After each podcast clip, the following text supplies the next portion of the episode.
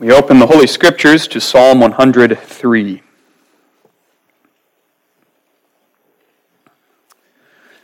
We will read the entire psalm, and the text will be verse 9 of Psalm 103.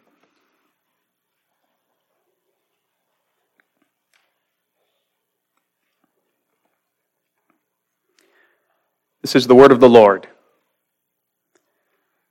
Bless the Lord, O my soul, and all that is within me, bless his holy name. Bless the Lord, O my soul, and forget not all his benefits who forgiveth all thine iniquities, who healeth all thy diseases, who redeemeth thy life from destruction, who crowneth thee with loving kindness and tender mercies, who satisfieth thy mouth with good things, so that thy youth is renewed like the eagles. The Lord executeth righteousness and judgment for all that are oppressed. He made known his ways unto Moses, his acts unto the children of Israel. The Lord is merciful and gracious, slow to anger, and plenteous in mercy. He will not always chide, neither will he keep his anger forever. He hath not dealt with us after our sins, nor rewarded us according to our iniquities. For as the heaven is high above the earth, so great is his mercy toward them that fear him. As far as the east is from the west, so far hath he removed our transgressions from us. Like as a father pitieth his children, so the Lord pitieth them that fear him. For he knoweth our frame, he remembereth that we are dust. As for man, his days are as grass, as a flower of the field, so he flourisheth. For the wind passeth over it, and it is gone, and the place thereof shall know it no more. But the mercy of the Lord is from everlasting to everlasting upon them that fear him and his righteousness unto children's children, to such as keep his covenant, and to those that remember his commandments to do them. The Lord hath prepared his throne in the heavens, and his kingdom ruleth over all. Bless the Lord, ye his angels that excel in strength, that do his commandments, hearkening unto the voice of his word. Bless ye the Lord, all ye his hosts, ye ministers of his that do his pleasure. Bless the Lord, all his works in all places of his dominion. Bless the Lord, O my soul. Verse 9 is the verse we will consider now. He will not always chide, neither will he keep his anger forever.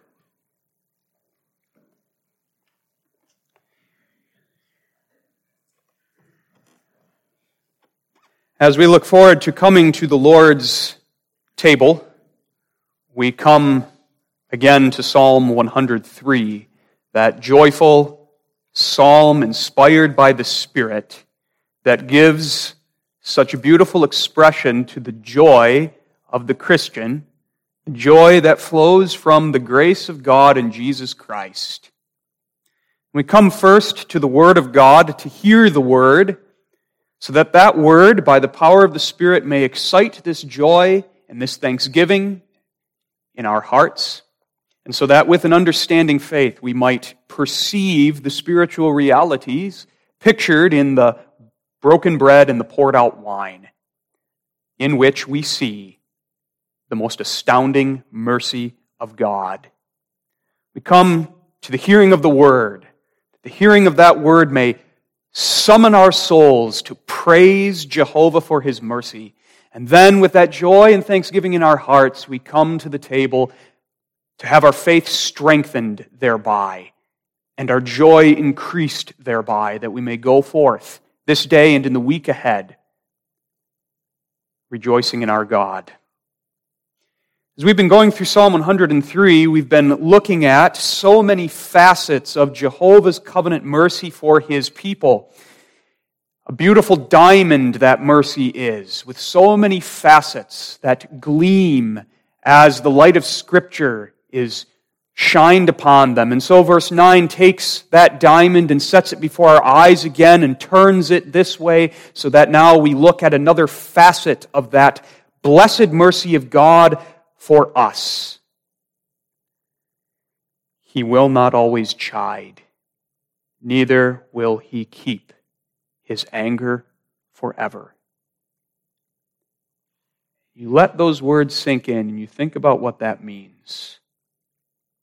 What joy we have. Our God doesn't keep his anger. Let's think about what that means this morning. Our theme is praising Jehovah who keepeth not his anger. First, let's look at his anger. Secondly, that it's not forever. And then finally, answer the question how can it be? God has anger. He will not always chide, neither will he keep his anger forever. And we mustn't miss the implied statement at the end of the verse. His anger. God has anger. And the text requires us to reckon with that fact that God has anger. And that's a frightening thought. It should be to sinful men.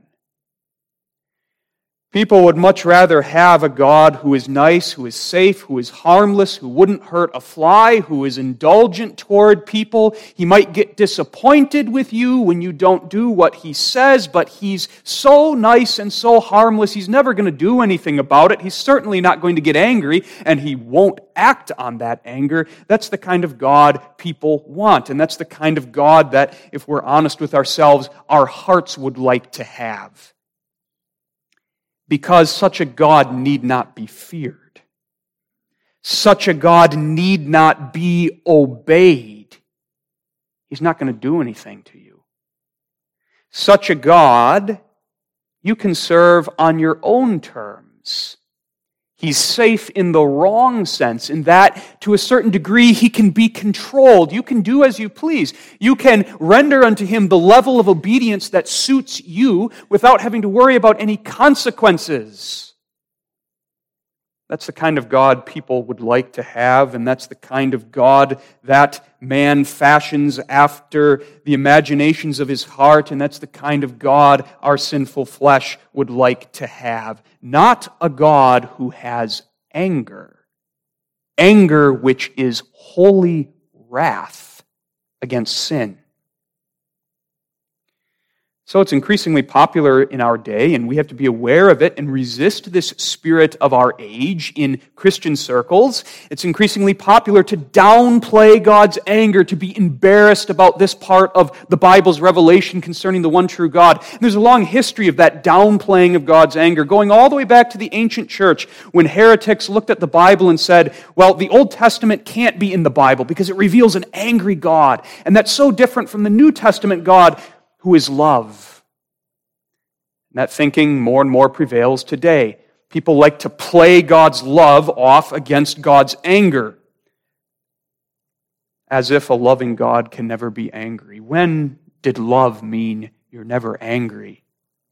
Love that is never angry over evil and injustice is not real love.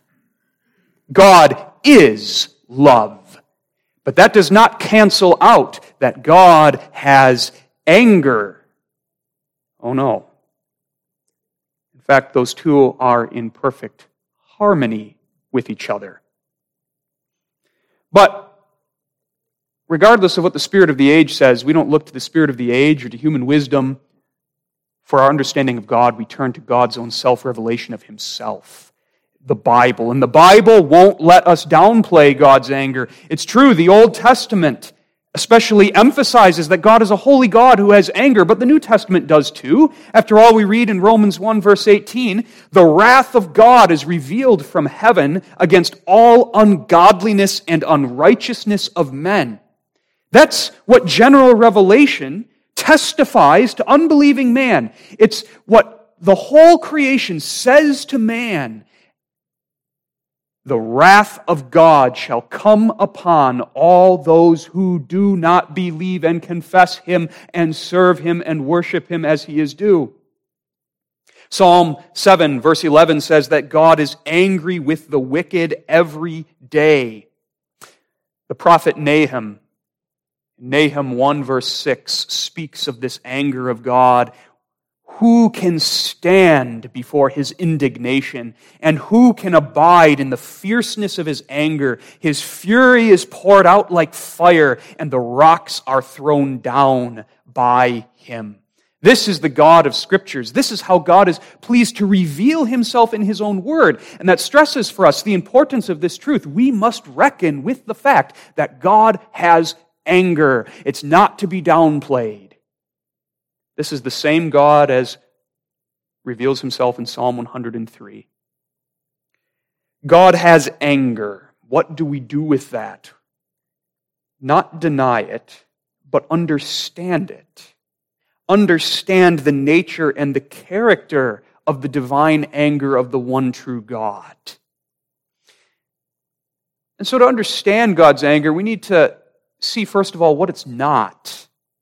One of the reasons people don't like God's anger is, well, for one, they want that nice God they can manipulate. But others misunderstand God's anger by interpreting it through the lens of human anger, which is so often unrighteous and petty. But that's not God. Let's see, in the first place, that God is not an angry God in himself. And what I mean by that is anger is not an attribute of the divine being the way love, grace, mercy, holiness, etc. are. God's attributes are the infinite perfections of his divine being. God is his attributes. God is love. God is holiness. But the Bible doesn't say God is anger. God's anger, rather, is his attributes showing themselves in the presence of something contrary to him, something that exalts itself against him. That is evil, sin, all that is out of harmony with his own perfect will. Anger is not an attribute of God. Anger is the reaction of God's holiness when it comes into contact with evil, that which is opposed to who he is as the supreme good and the overflowing fountain of all good. And so God must never be pictured as a God who is like a temperamental man. He easily flares up in anger because he harbors this wrath within himself. It's ingrained into his very nature. No, God has anger, but that anger is a manifestation of his holiness and goodness. It's never an uncontrolled flare of temper. After all, God is almighty. That's one of his attributes. And part of God's almighty power, his omnipotence, is that he has absolute and perfect self control. That's where we, real power is displayed. There are many mighty men in the world who have great power, but they're actually weak and they're fools because they can't control themselves. The greatest power is self control, and Almighty God has perfect self control. Our God never has a flare of temper that's out of control. His anger is controlled, it's purposeful, it's directed by His holiness and goodness, and therefore it is never unrighteous. Our anger is often unrighteous. Our anger flares up because of something petty or because somebody did something that thwarted my will or got in my way. And often that anger is unrighteous because my way and my will is not the standard of right and wrong, but God's is. God's will is always in perfect harmony with His being. What God wills, what God commands is always a perfect expression of His goodness and His holiness. God's will is the standard for right and wrong. And so whenever God's will is transgressed, Whenever there is something contrary to God's will, he must be angry. Justice demands it. If God were not angry at the transgression of his own will, he would not be a good God. He would not be holy. He would be unrighteous. And you see, that's the danger of the error in our day that downplays God's anger. Really, what that does is it downplays God's holiness. It makes God not a good God a good God, a holy God, can't abide evil. Justice must be done. And that's the God of the Scriptures. He has holy, righteous anger. Anger that burns against evil and the evil doer. And there we want to refute another mistake of our day. It's, it's often popular for people to say that God is angry with the sin, he hates the sin, but not the sinner. That doesn't make sense. Have you ever been to a murder trial where people have said, We hate and abhor the murder, but we have absolutely no problem with the murderer? Of course not. The murder sprang from the sinful nature and corrupt heart of the murderer. And so it is with sin. The sin can't be separated from the sinner. And there is the fearfulness of God's anger. His anger burns against evil and the evildoer. And therefore, the evildoer, the sinner, unless he appeases God's wrath, unless justice is satisfied, that wrath must consume him, and justice demands it. God has anger, and that anger must either consume the evildoer or that anger must be appeased through the satisfaction of justice. One of those two. And every sinner stands before the holy God and must be consumed or appease. There's the fearful situation. Every sinner by himself stands in. The evildoer will fall into the hands of a holy and righteous God who is angry. And that anger will consume unless he can appease. And can man appease the Holy One? What can man, the sinner, with his infinite debt, render to the Holy One to satisfy the offended justice of the Holy One? And we know the answer absolutely nothing. Man cannot appease, the sinner cannot appease, and so that leaves only the option of consuming. But man's sin is an infinite offense. That consuming will not come to an end. The penalty for sin is death, eternal death. And what is eternal death? It is abiding under the unceasing holy wrath of God that executes its penalty upon the evildoer. That's justice. That's the fearful state the sinner as he stands by himself naked before the eyes of the God who is a consuming fire with whom he will have to do. That's you and me by ourselves. But now, the text presents to us a most amazing gospel reality. That this anger, this holy, righteous anger of God, is not forever. Let's understand right from the get go that the text is talking to God's covenant people, his believing people. This is not a word of God to the whole human race, head for head. This whole psalm, as we've observed before, is a psalm written by David. It arises out of the Spirit's work in his heart. He speaks as a believing covenant child of God. This is a word of the gospel for believers. The wrath of God abides upon unbelieving man. And as long as man is unbelieving, that wrath will abide upon him. And the man who does not believe and continues in his sin, and this is a warning, should there be any here who do not believe, God's wrath will abide upon you.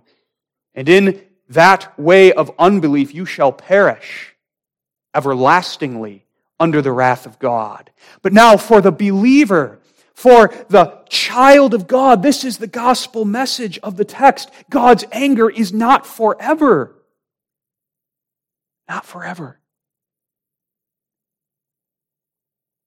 Let's look at the text now, and we're going to work through it by starting at the back and working to the beginning. Neither will he keep his anger forever. What does that mean? Well, to keep anger means to hold on to, not letting it go. It means to guard it. It means to nurture it. It means to constantly express that anger and that disfavor upon the just object of that anger. It means never letting it cool, but continually stoking its flame so that it keeps on burning. That's what it is to keep anger. And that's what God must do towards the unbeliever. He must keep his anger. Justice demands it. But the gospel message to God's people in this text is that he will not keep his anger. That anger will not perpetually burn against you. God will not be your adversary who stands before you in his wrath and executes condemnation upon you. He will not give you that cup which is full of the red wine of his wrath which the psalm says the wicked will drain. If God were to keep his anger, you and I would be utterly consumed. We would be consumed and perish everlastingly. That's hell. That's hell. Hell is the evildoer being pushed away from God exiled from his presence, forever banished from him. And there, outside of God's presence and away from his favor, the sinner experiences the continuous and eternal outpouring of the just fury of the Holy One. The text says, God's people, believer, God will not keep his anger forever. You will not experience that. But God has turned his anger away from you. It is not forever. Not only is God slow to anger, as verse 8 says, but he is quick to turn his anger away from his people. He quenches it, as it were, in his mercy. And this is a beautiful aspect of salvation that the scriptures bring out in many places. So, for example, Psalm 30, verse 5 His anger endureth but a moment. It's short lived, you might say. God says through the prophet Isaiah in chapter 57, verse 16, I will not contend forever, neither will I always be wroth.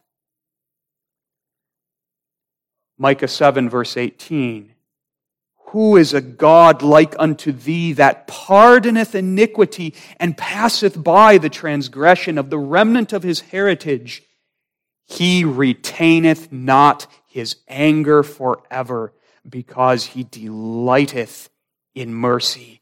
This is the wonder. The holy wrath of Jehovah God doesn't endure forever. He retains it not towards his people. This doesn't deny that God is at times angry with his children.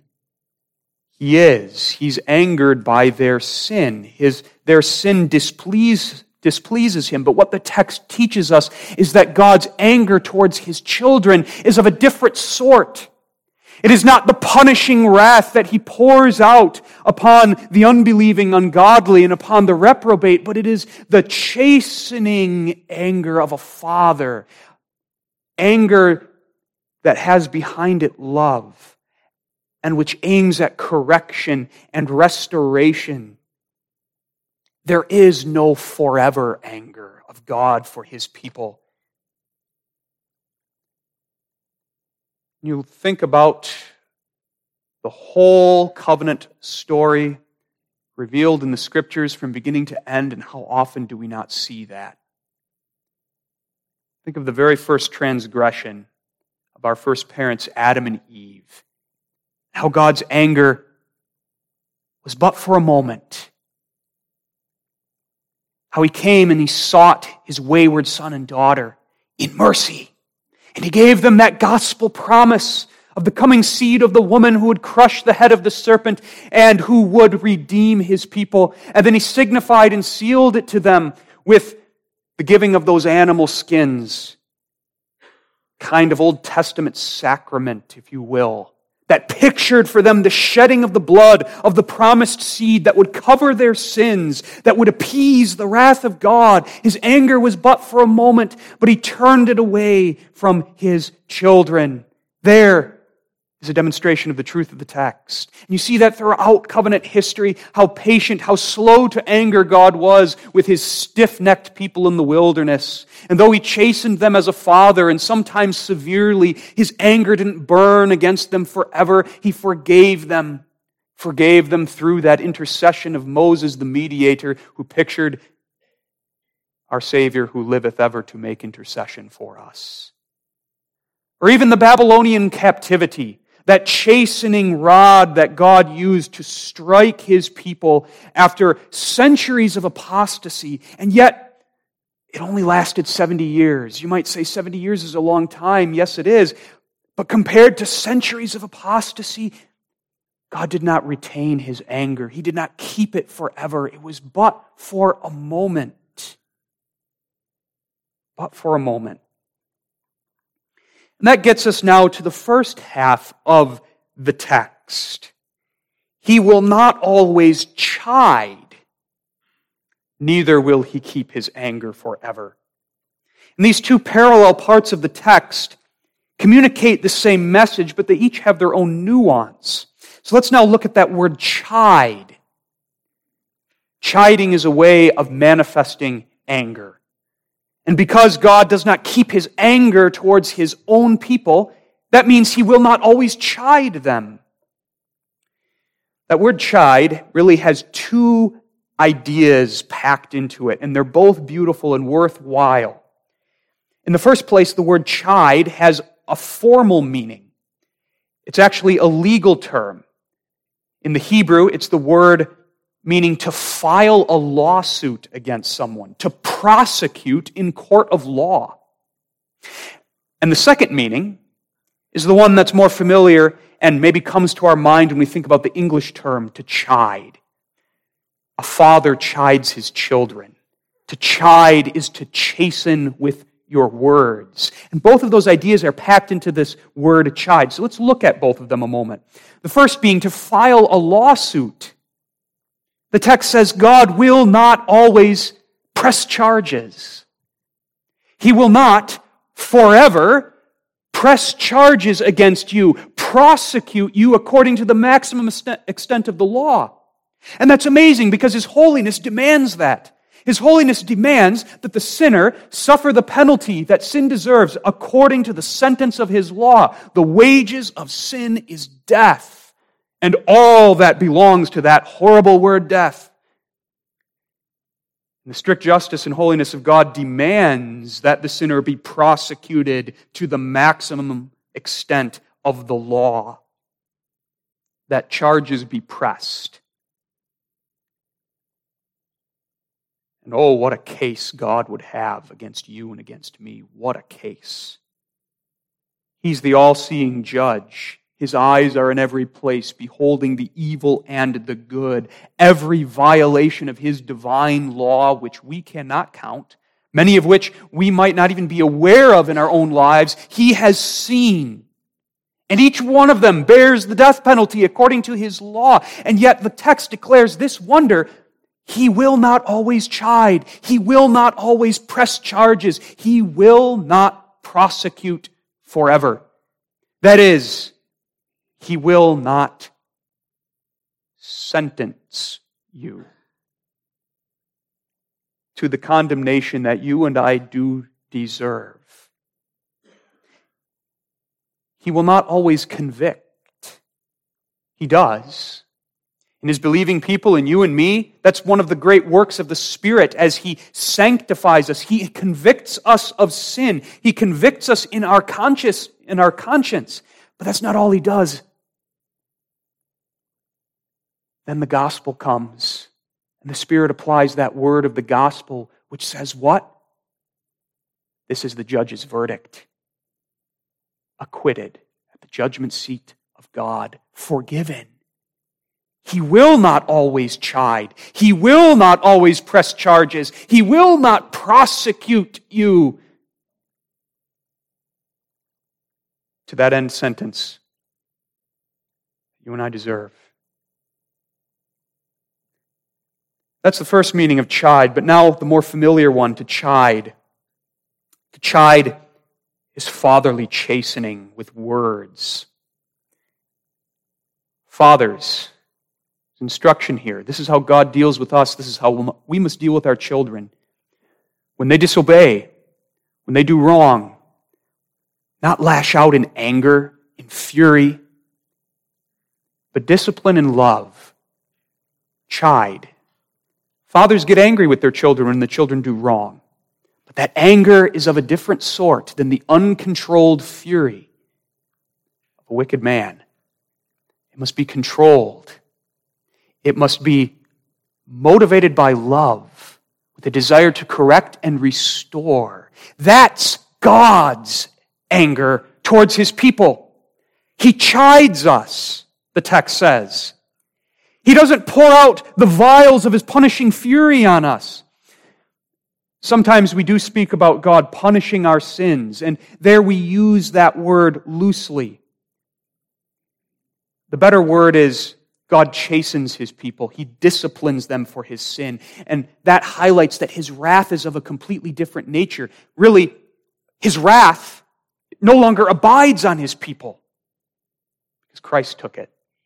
We'll see in a moment.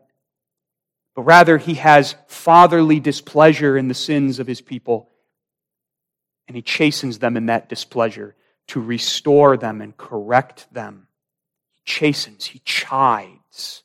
He does this in many ways. He rebukes us in His Word. He convicts us by His Spirit. He vexes our consciences when we walk and live in sin. He causes us to be afflicted by a guilty conscience. He frowns upon us and He shows that frown in the declaration of His Word, which tells us that He does not have pleasure in sin. He sends us His frowning, his frowning providences with which He chastens us the natural consequences of sin, causing us to reap what we sow. And yet, in all of this, it's not a manifestation of punishing wrath, but a manifestation of his fatherly goodness, chiding, chastening to turn us. He chides his people. But that chiding will not last forever. His chastening will not last forever. Why? Because that chiding, that chastening has the purpose of correcting and restoring. And God's chiding is effectual. Just like all of his work in us is effectual, it brings to pass the end that he desires for it. His chiding works its own end. And so his chiding is but for a moment. He will not always chide. What a comfort that is. It's a comfort for us when we struggle with sin and when we experience that chiding of God, it's for our good. And some, sometimes that chiding is heavy and may feel fierce.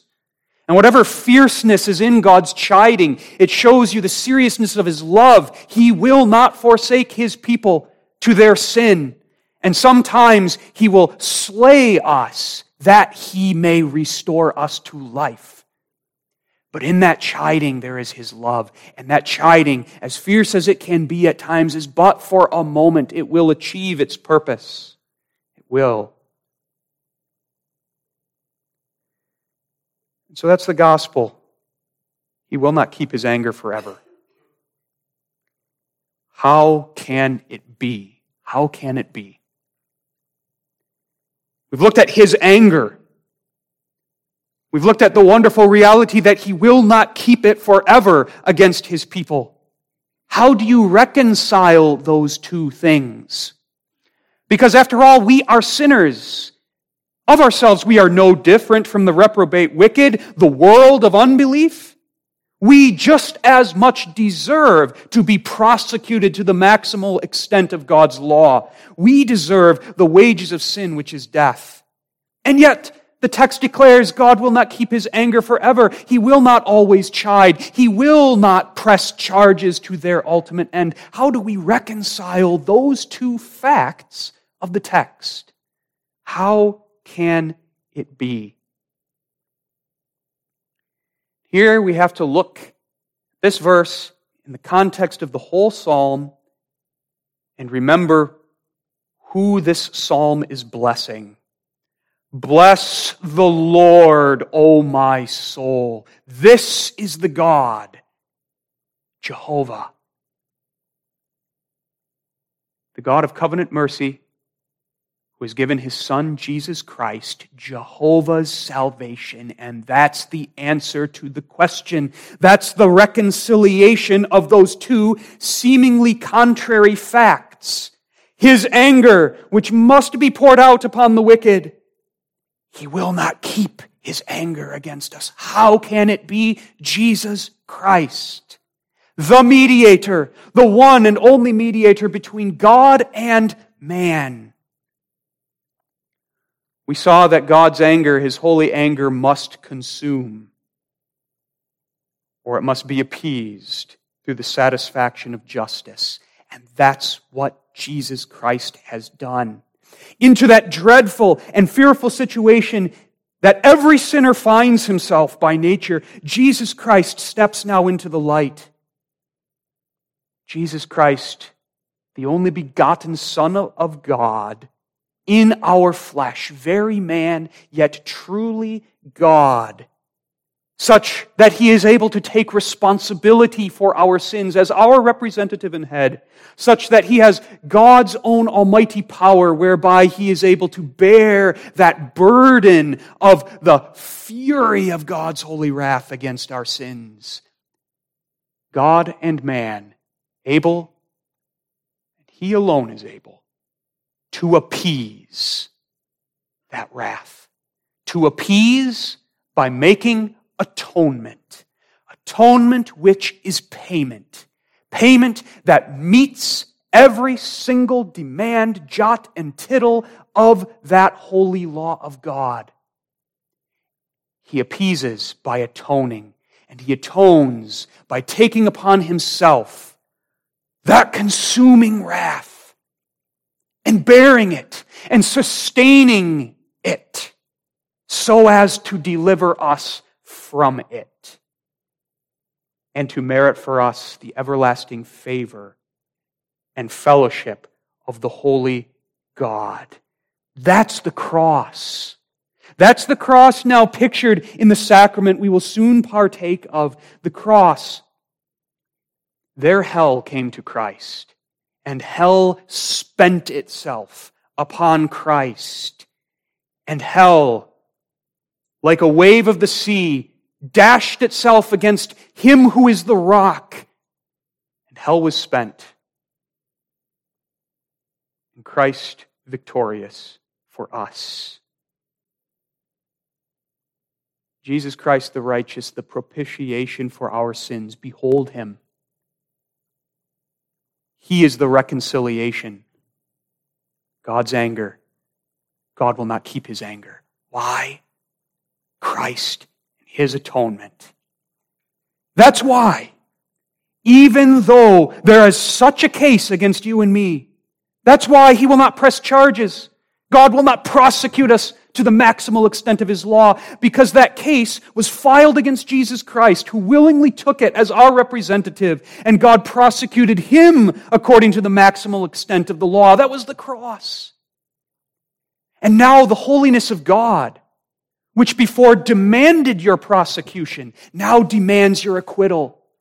For God to prosecute any of us who are covered by the blood of Christ, it would be a slight to that perfect work of Christ. There's no more case. God will not keep his anger. There's no more punishing fury for the child of God. Why? Because Christ bore it all. Christ bore it all and took it away. He said, It is finished. And there's a world of meaning in that expression, it is finished. But part of that meaning is God's wrath is finished. He will not keep his anger forever. He cannot keep his anger forever against those who are covered by the blood of Christ. It is finished. There is no more wrath. Only the Father's chiding. Chiding, fatherly chastening. The cross explains that too. In fact, that fatherly chastening of God is a benefit of the cross for us. Having now been reconciled to God by the blood of his Son, we are now children and joint heirs with Christ. And God deals with us now not as he deals with the wicked world and the reprobate wicked, but he deals with us as sons, as daughters. And when we transgress his will, the response of his holiness is not punishing wrath, but the response of his holiness is fatherly chastening. He chides, powerfully corrects, and restores in his love. How can it be Christ in his cross? Come now, beloved, to this table, to the table of the Holy One. Come to the table of the God who is the consuming fire, and come without fear because he shall receive you for Christ's sake. You do not come to the table of the angry God. You come as a reconciled son, as a reconciled daughter, to the table of your loving Father, to the table of Christ, your elder brother, who gave himself for you, and the broken bread and the poured out wine is a visible token and assurance. He will not always chide neither will he keep his anger forever. Come, taste and see those words. Amen. Faithful God and Heavenly Father, we ask that Thou wilt bless this word to our hearts, and that in the assurance of Thy love and mercy, that Thou dost not keep Thy anger, but hast turned it away for the sake of Christ. Grant that we may come to thy table now with steadfast faith and confidence, and to partake of these good gifts for the upbuilding of our faith. This we ask in Jesus' name. Amen.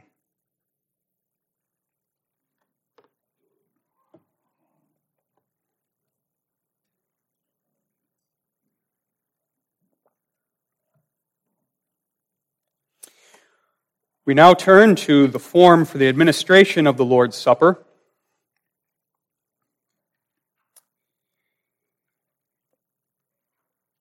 The consistory has approved the following brothers and sisters to partake of the supper with us Brian and, T- and Tricia Cotman from Loveland, Tom and Mary Verstrat from Trinity, and Brian, Karen, and Claire Kuiper from Trinity.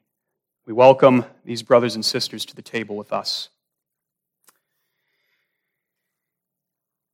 Beloved in the Lord Jesus Christ, attend to the words of the institution of the Holy Supper of our Lord Jesus Christ as they are delivered by the Holy Apostle Paul in 1 Corinthians 11, verses 23 through 29.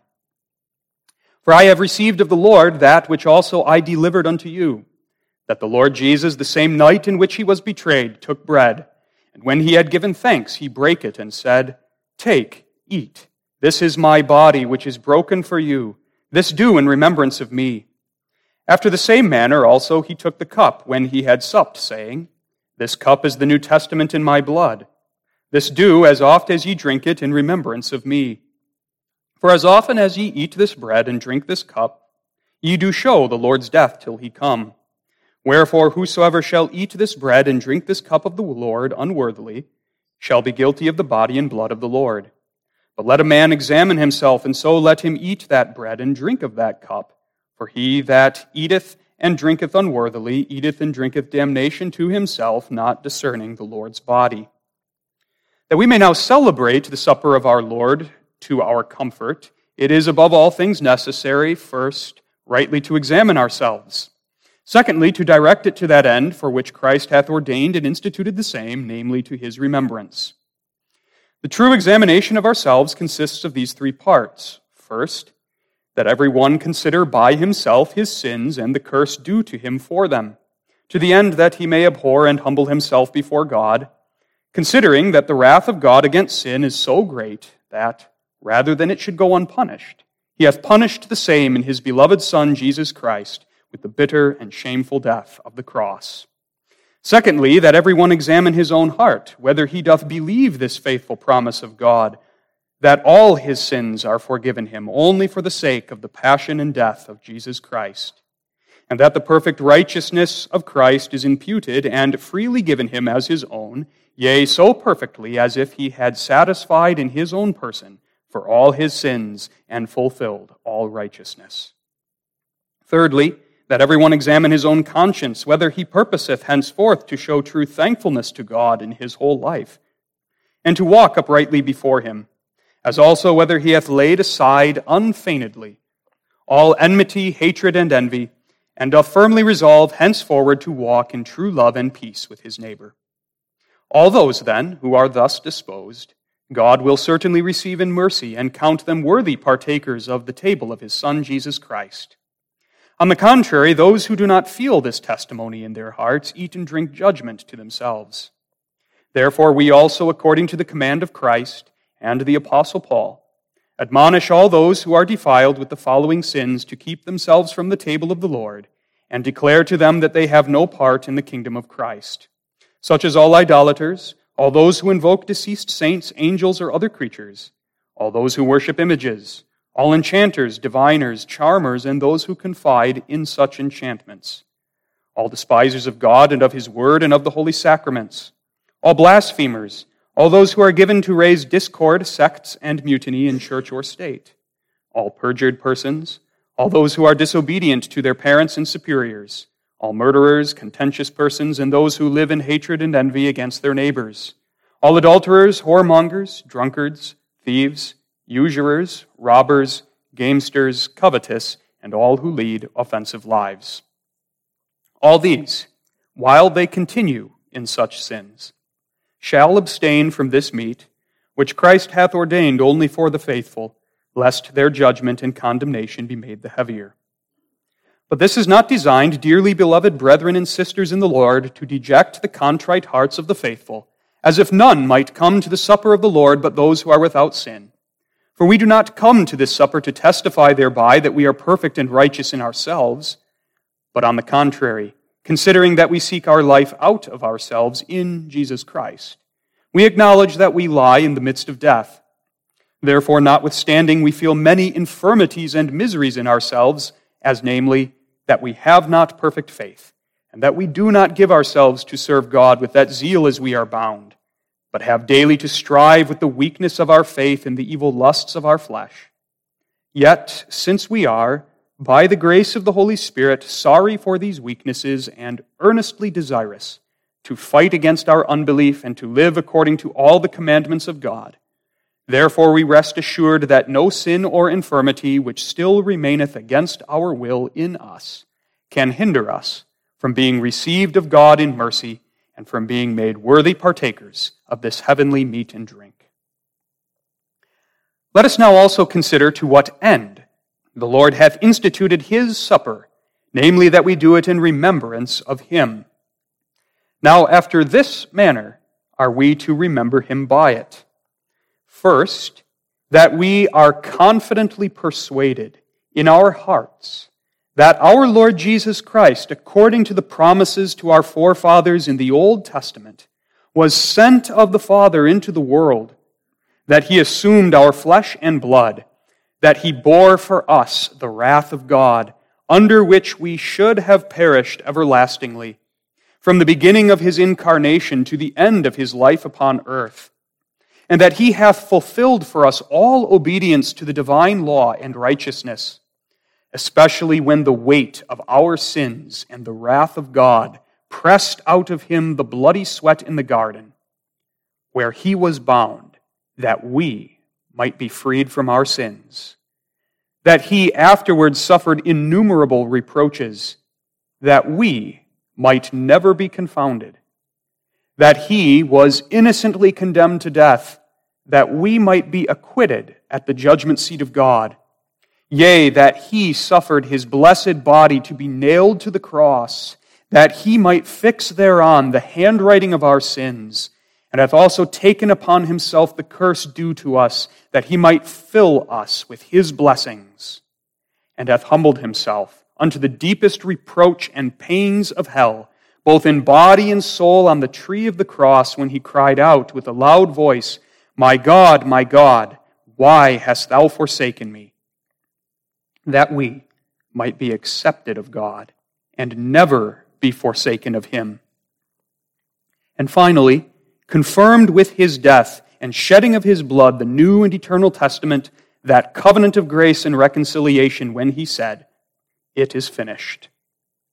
Secondly, that we might firmly believe that we belong to this covenant of grace, the Lord Jesus Christ, in his Last Supper, took bread.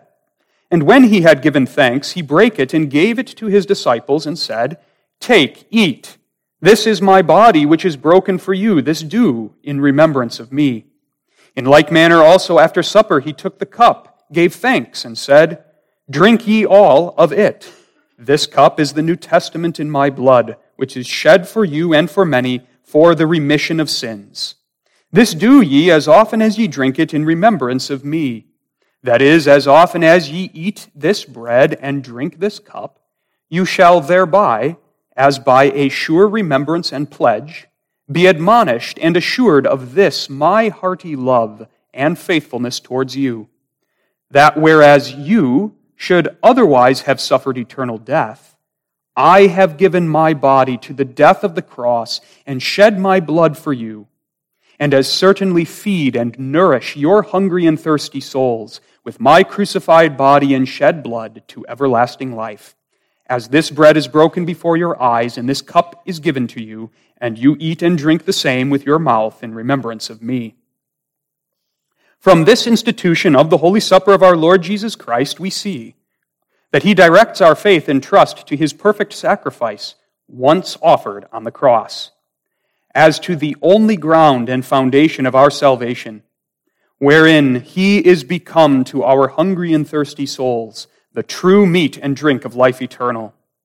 For by his death he hath taken away the cause of our eternal death and misery, namely sin, and obtained for us the quickening spirit, that we by the same, who dwelleth in Christ as in the head, and in us as his members, might have true communion with him, and be made partakers of all his blessings of life eternal, righteousness, and glory Besides, that we by this same Spirit may also be united as members of one body in true brotherly love, as the holy apostle saith, For we, being many, are one bread and one body, for we are all partakers of that one bread. For as out of many grains one meal is ground and one bread baked, and out of many berries being pressed together one wine floweth and mixeth itself together, so shall we all who by a true faith are engrafted into Christ, be altogether one body, through brotherly love for Christ's sake, our beloved Savior, who have so exceedingly loved us, and not only show this in word, but also in very deed toward one another. Here to assist us, the Almighty God and Father of our Lord Jesus Christ, through his Holy Spirit. Amen. That we may obtain all this, let us humble ourselves before God and with true faith implore his grace in prayer. O most merciful God and Father, we beseech thee that thou wilt be pleased in this supper, in which we celebrate the glorious remembrance of the bitter death of thy beloved Son, Jesus Christ, to work in our hearts through the Holy Spirit that we may daily, more and more, with true confidence give ourselves up unto thy Son, Jesus Christ, that our afflicted and contrite hearts, through the power of the Holy Spirit, may be fed and comforted with his true body and blood, yea, with him, true God and man, that only heavenly bread, and that we may no longer live in our sins, but he in us and we in him and thus truly be made partakers of the new and everlasting covenant of grace, that we may not doubt but that thou wilt forever be our gracious Father, never more imputing our sins unto us, and providing us with all things necessary, as well for the body as the soul. as thy beloved children and heirs. Grant also this grace, that we may take up our cross cheerfully, deny ourselves, confess our Savior, and in all tribulations with uplifted heads expect our Lord Jesus Christ from heaven, where he will make our mortal bodies like unto his most glorious body and take us unto him in eternity. Strengthen us by this Holy Supper in the Catholic and undoubted Christian faith, whereof we make confession with our mouths and hearts, saying, I believe in God the Father Almighty, maker of heaven and earth, and in Jesus Christ, his only begotten Son, our Lord, who was conceived by the Holy Spirit, born of the Virgin Mary, suffered under Pontius Pilate, was crucified, dead, and buried, he descended into hell. The third day he rose again from the dead. He ascended into heaven, and sitteth at the right hand of God the Father Almighty. From thence he shall come to judge the living and the dead. I believe in the Holy Spirit. I believe in Holy Catholic Church, the communion of saints, the forgiveness of sins, the resurrection of the body, and the life everlasting. Amen.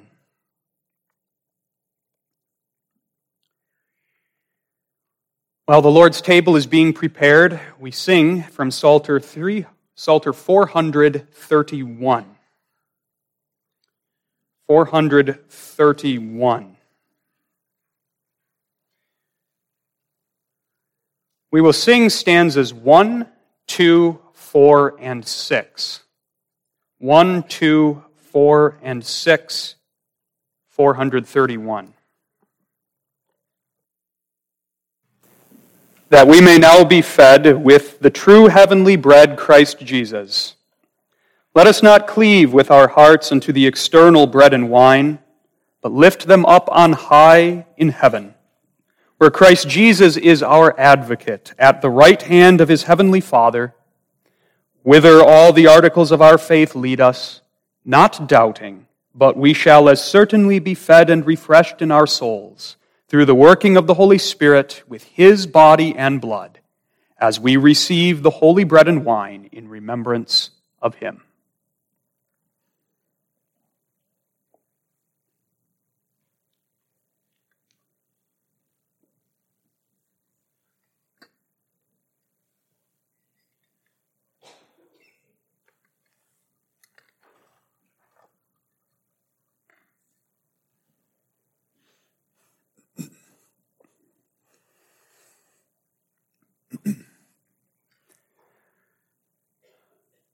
Micah chapter 7, verses 18 through 20. Who is a God like unto thee, that pardoneth iniquity, and passeth by the transgression of the remnant of his heritage? He retaineth not his anger forever, because he delighteth in mercy. He will turn again, he will have compassion upon us he will subdue our iniquities, and thou wilt cast all their sins into the depths of the sea. Thou wilt perform the truth to Jacob and the mercy to Abraham, which thou hast sworn unto our fathers from the days of old.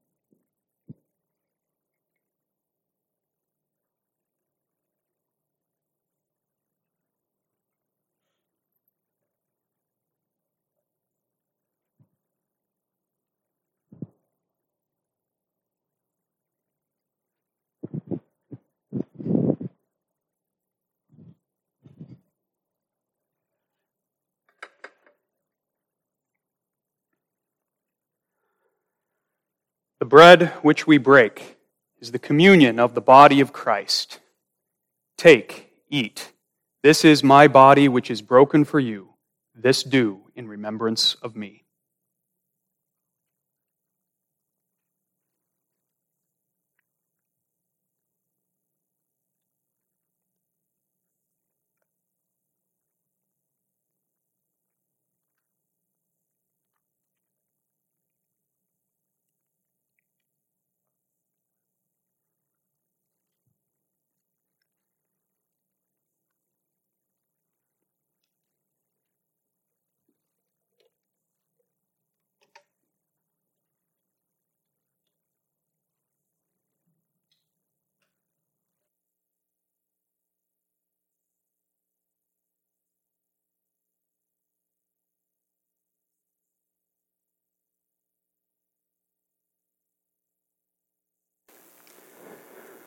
Cup of blessing which we bless is the communion of the blood of Christ.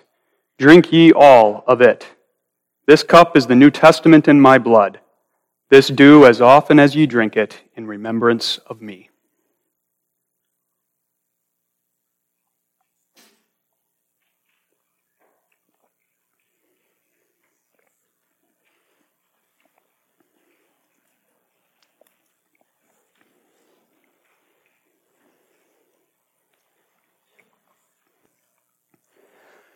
Beloved in the Lord, since the Lord hath now fed our souls at his table, let us therefore jointly praise his holy name with thanksgiving. And everyone say in his heart thus Bless the Lord, O my soul, and all that is within me. Bless his holy name. Bless the Lord, O my soul, and forget not all his benefits, who forgiveth all thine iniquities, who healeth all thy diseases, who redeemeth thy life from destruction who crowneth thee with loving kindness and tender mercies. The Lord is merciful and gracious, slow to anger, and plenteous in, mercy. He hath not dealt with us after our sins, nor rewarded us according to our iniquities. For as the heaven is high above the earth, so great is his mercy towards them that fear him. As far as the east is from the west, so far hath he removed our transgressions from us. Like as a father, pitieth his children, so the Lord pitieth them that fear him. Who hath not spared his own Son, but delivered him up for us all, and hath given us all things with him. Therefore God commendeth therewith his love toward us in that, while we were yet sinners, Christ died for us. Much more then, being now justified in his blood, we shall be saved from wrath through him. For if, when we were enemies, we were reconciled to God by the death of his Son, much more being reconciled shall we be saved by his life. Therefore shall my mouth and heart show forth the praise of the Lord from this time forth and forevermore. Amen. Let us now join our hearts in a prayer of thanksgiving. o Almighty and merciful God and Father, we render thee most humble and hearty thanks that thou hast of thy infinite mercy given us thine only begotten Son for a mediator and a sacrifice for our sins, and to be our meat and drink unto life eternal, and that thou givest us lively faith, whereby we are made partakers of such great benefits. Thou hast also been pleased that thy beloved Son, Jesus Christ, should institute and ordain his holy supper for the confirmation of the same. Grant, we beseech thee, O faithful God and Father, that through the operation of thy Holy Spirit, the commemoration of the death of our Lord Jesus Christ may tend to the daily increase of our faith and saving fellowship with him. Through Jesus Christ, thy Son, in whose name we conclude our prayers, saying, Our Father, which art in heaven, hallowed be thy name. Thy kingdom come, thy will be done, in earth as it is in heaven. Give us this day our daily bread, and forgive us our debts as we forgive our debtors. And lead us not into temptation, but deliver us from evil. For thine is the kingdom, and the power, and the glory forever. Amen.